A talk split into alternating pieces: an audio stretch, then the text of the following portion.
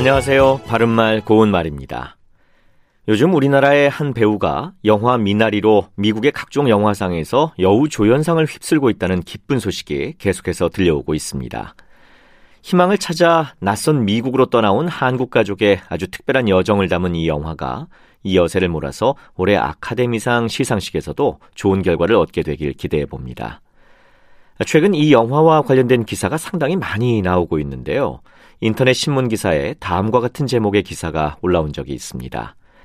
2021 오스카 수상 강력 후보로 도마에 오른 미나리.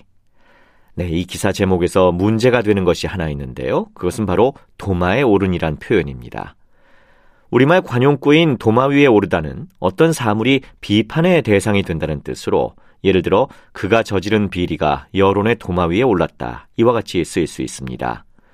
근데 앞서 말씀드린 이 영화는 비판의 대상이 된 것이 아니라 오스카상의 강력한 후보가 될 것으로 예상되는 좋은 작품이란 뜻으로 기사를 쓴 것이기 때문에 도마에 오르다는 적절한 표현이 못 되는 것이죠.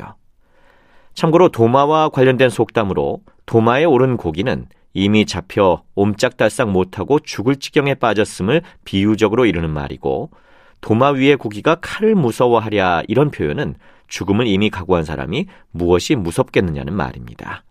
바른말 고운말 아나운서 이규봉이었습니다.